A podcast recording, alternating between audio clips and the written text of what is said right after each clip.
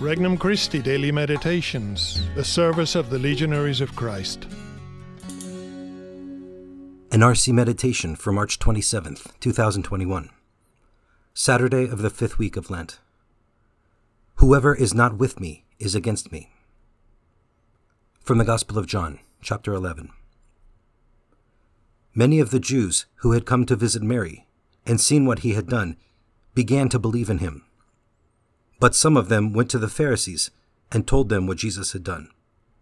So the chief priests and the Pharisees convened the Sanhedrin and said, What are we going to do? This man is performing many signs.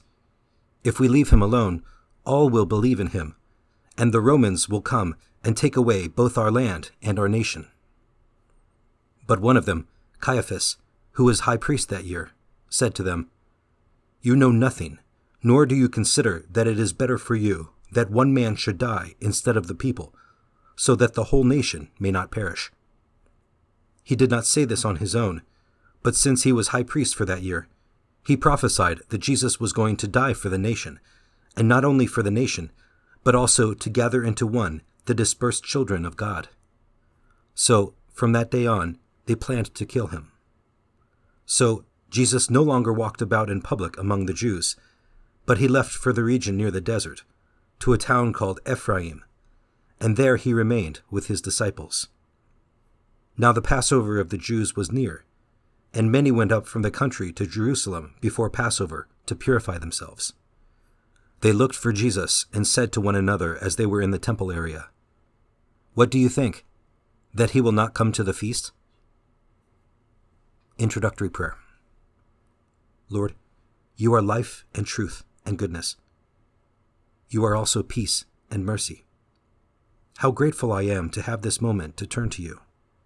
Without you, I can do nothing good. In fact, when I do good, it is you working through me, despite my failings. Thank you, Lord. Here I am, ready to love you more. Petition. Help me to see your will, Lord, above and beyond my own will and my own plans. First reflection No middle ground. Today's gospel opens with the response to Jesus' raising of Lazarus from the dead. Some eyewitnesses of the miracle believed in him, but others did not. In fact, they went to pour fuel on the fire with the adversaries of Christ who were seeking a reason to condemn him. Here we see the mystery of human freedom at work. The overt action of God in our lives obliges us, in a certain sense, to move to either side of the truth. To what side of the truth am I moved when I sense the manifest action of God at work in my life, in the voice of my conscience, or in the lives of others? Does it help me to believe ever more deeply in Christ?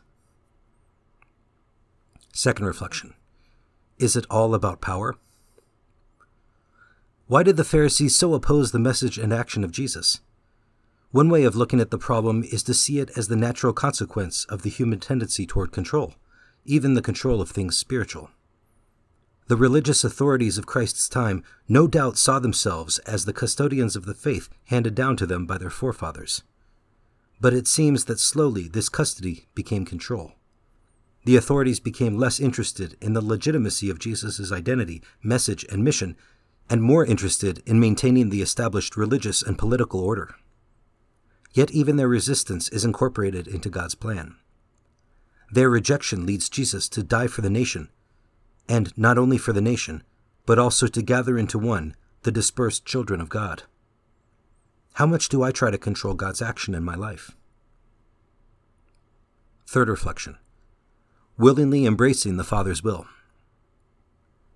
We can only imagine the inner thoughts and feelings of Christ as the events leading to his suffering and death begin to unfold, just as he knows they will.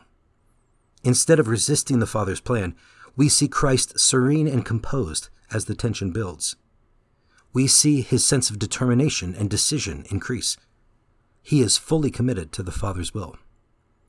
Jesus teaches us the wisdom of letting go of circumstances that are fully within the Father's purview. He teaches us to embrace the divine will with total trust and serenity, no matter how difficult it may be for us. Conversation with Christ.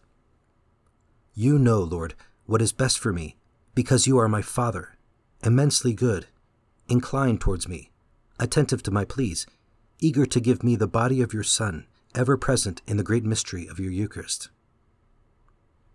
Resolution I will embrace with faith what I cannot and should not control.